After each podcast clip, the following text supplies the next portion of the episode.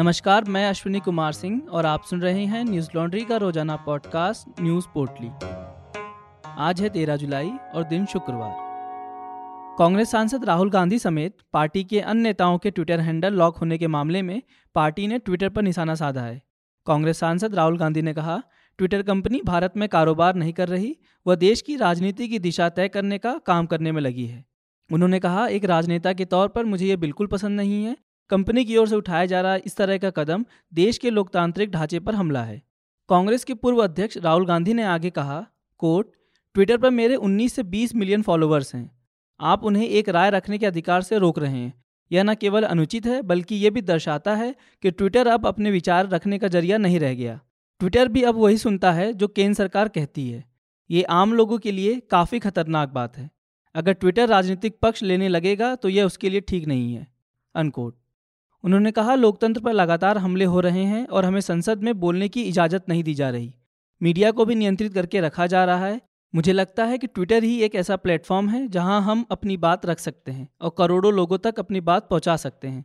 लेकिन ऐसा बिल्कुल भी नहीं है। ट्विटर भी पक्षपात करता है। वह भी वही सुनता है जो सरकार उससे कहती है।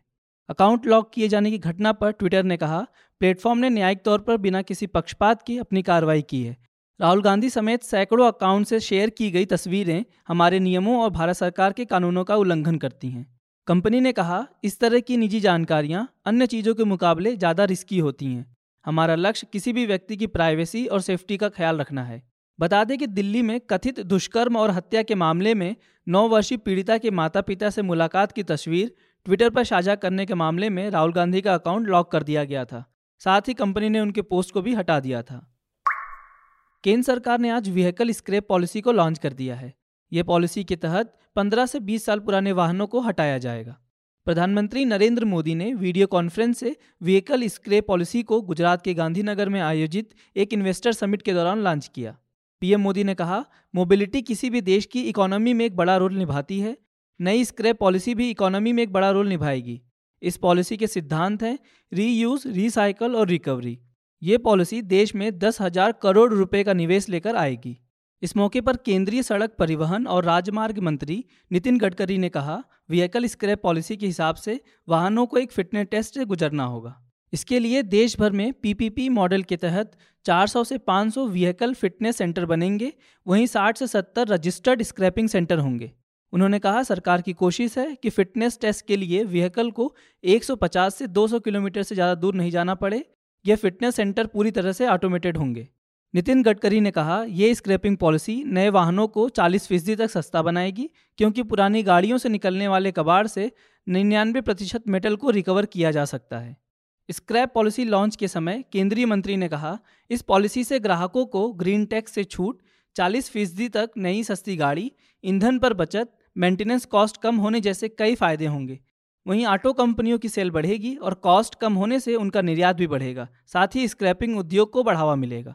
वहीं नए वाहनों से बिक्री से सरकार को जीएसटी के तौर पर तीस हज़ार से चालीस हज़ार करोड़ रुपए रेवेन्यू आएगा। इससे देश में रोड सेफ्टी बढ़ेगी और प्रदूषण भी कम होगा। मुंबई में डेल्टा प्लस वेरिएंट की वजह से पहली मौत हुई है। मेडिकल रिपोर्ट में स्पष्ट हुआ कि मौत डेल्टा प्लस वेरिएंट से हुई है। खास बात यह है कि ये महिला ने वैक्सीन की दोनों डोज ली थी। डेल्टा प्लस वेरिएंट से महाराष्ट्र में अब तक तीन लोगों की मौत हो चुकी है। पहली मौत 13 जून को रत्नागिरी में 80 वर्षीय महिला और दूसरी मौत रायगढ़ में उनसठ वर्षीय बुज़ुर्ग की हुई थी। शुक्रवार को महाराष्ट्र में डेल्टा प्लस वेरिएंट के 20 नए केस मिले हैं। अब इस वेरिएंट के मरीजों की संख्या बढ़कर पैंसठ हो गई है। इसके साथ ही देश में कोरोना के मामले एक बार फिर से चालीस हज़ार के पार गए हैं। देश में पिछले 24 घंटों में चालीस हज़ार एक सौ बीस नए मामले दर्ज हुए। वहीं पाँच सौ पचासी लोगों की मौत हुई है। बीते 24 घंटों में कोरोना से बयालीस मरीज़ ठीक हुए। पूरे देश में कोरोना से ठीक होने वालों की कुल संख्या तीन करोड़ तेरह लाख दो हज़ार तीन सौ पैंतालीस हो गई है। स्वास्थ्य मंत्रालय के आंकड़ों के अनुसार पिछले 24 घंटों में महाराष्ट्र में 208 और केरल में 160 लोगों की मौत हुई है। केरल में संक्रमण दर भले ही अधिक हो, लेकिन कोरोना से मौत के मामले महाराष्ट्र में अधिक हैं। जॉनसन एंड जॉनसन की वैक्सीन को मंजूरी मिलने के बाद अब सिंगल डोज स्पुतनिक लाइट ने मंजूरी के लिए भारत के ड्रग रेगुलेटर के पास आवेदन किया है। कंपनी की तरफ़ से वैक्सीन के इमरजेंसी यूज़ की मंजूरी मांगी गई है। क्लिनिकल ट्रायल में यह वैक्सीन 80 प्रतिशत तक प्रभावी रही है।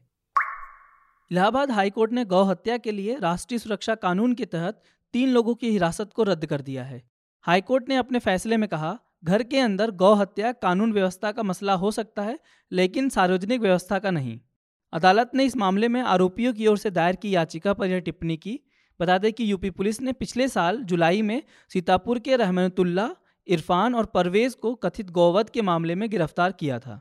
अदालत ने अपने फैसले में कहा, कोर्ट, अपने घर में गुपचुप तरीके से गौ हत्या करना, गरीबी या रोज़गार ना होना या फिर भूख के कारण किया गया काम हो सकता है।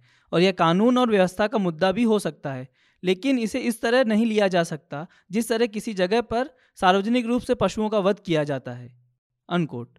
सुनवाई के दौरान आरोपियों के वकील ने कहा, जब से उनके मुवक्किल हिरासत में हैं, पुलिस ने उनके खिलाफ गैंगस्टर एक्ट के तहत एक और एफआईआर दर्ज की है। उन्होंने कहा, अपने घर में गोमांस काटने की एक घटना की वजह से अभियुक्तों को हिरासत में नहीं लिया जाना चाहिए था। जिस पर हाईकोर्ट ने तीनों आरोपियों को रिहा करते हुए कहा, जब तक किसी दूसरे आपराधिक मामले में दोषी ना हो, तब तक उन्हें गिरफ़्तार नहीं किया जा सकता। बता दें कि उत्तर प्रदेश में एनएसए के इस्तेमाल पर लगातार सवाल उठते रहे हैं। इंडियन एक्सप्रेस ने यूपी में जनवरी 2018 से लेकर दिसंबर 2020 तक के मामलों की पड़ताल कर बताया था कि एनएसए के तहत की गई कार्रवाइयों पर हैबियस कॉर्पस के 120 मामलों में इलाहाबाद हाईकोर्ट ने चौरानवे मामलों को सीधे खारिज कर दिया था। और हिरासत में लिए गए आरोपियों को रिहा करने का आदेश दिया था। ये मामले 32 जिलों से सामने आए थे।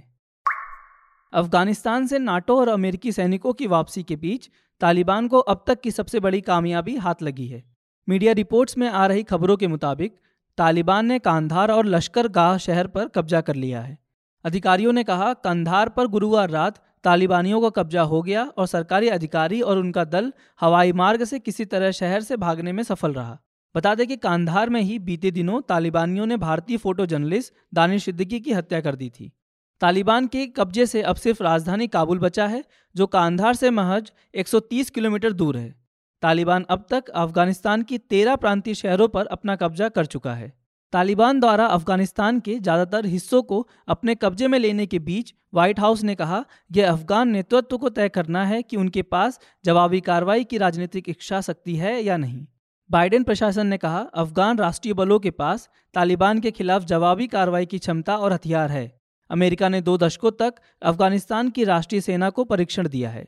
यूरोपीय संघ के विदेश नीति प्रमुख योसेफ बोरेल ने एक बयान जारी कर कहा, कोर्ट, अगर ताकत से सत्ता हथियाई जाती है और एक इस्लामिक अमीरात स्थापित किया जाता है तो तालिबान को मान्यता नहीं मिलेगी और उसे अंतर्राष्ट्रीय असहयोग का सामना करना होगा।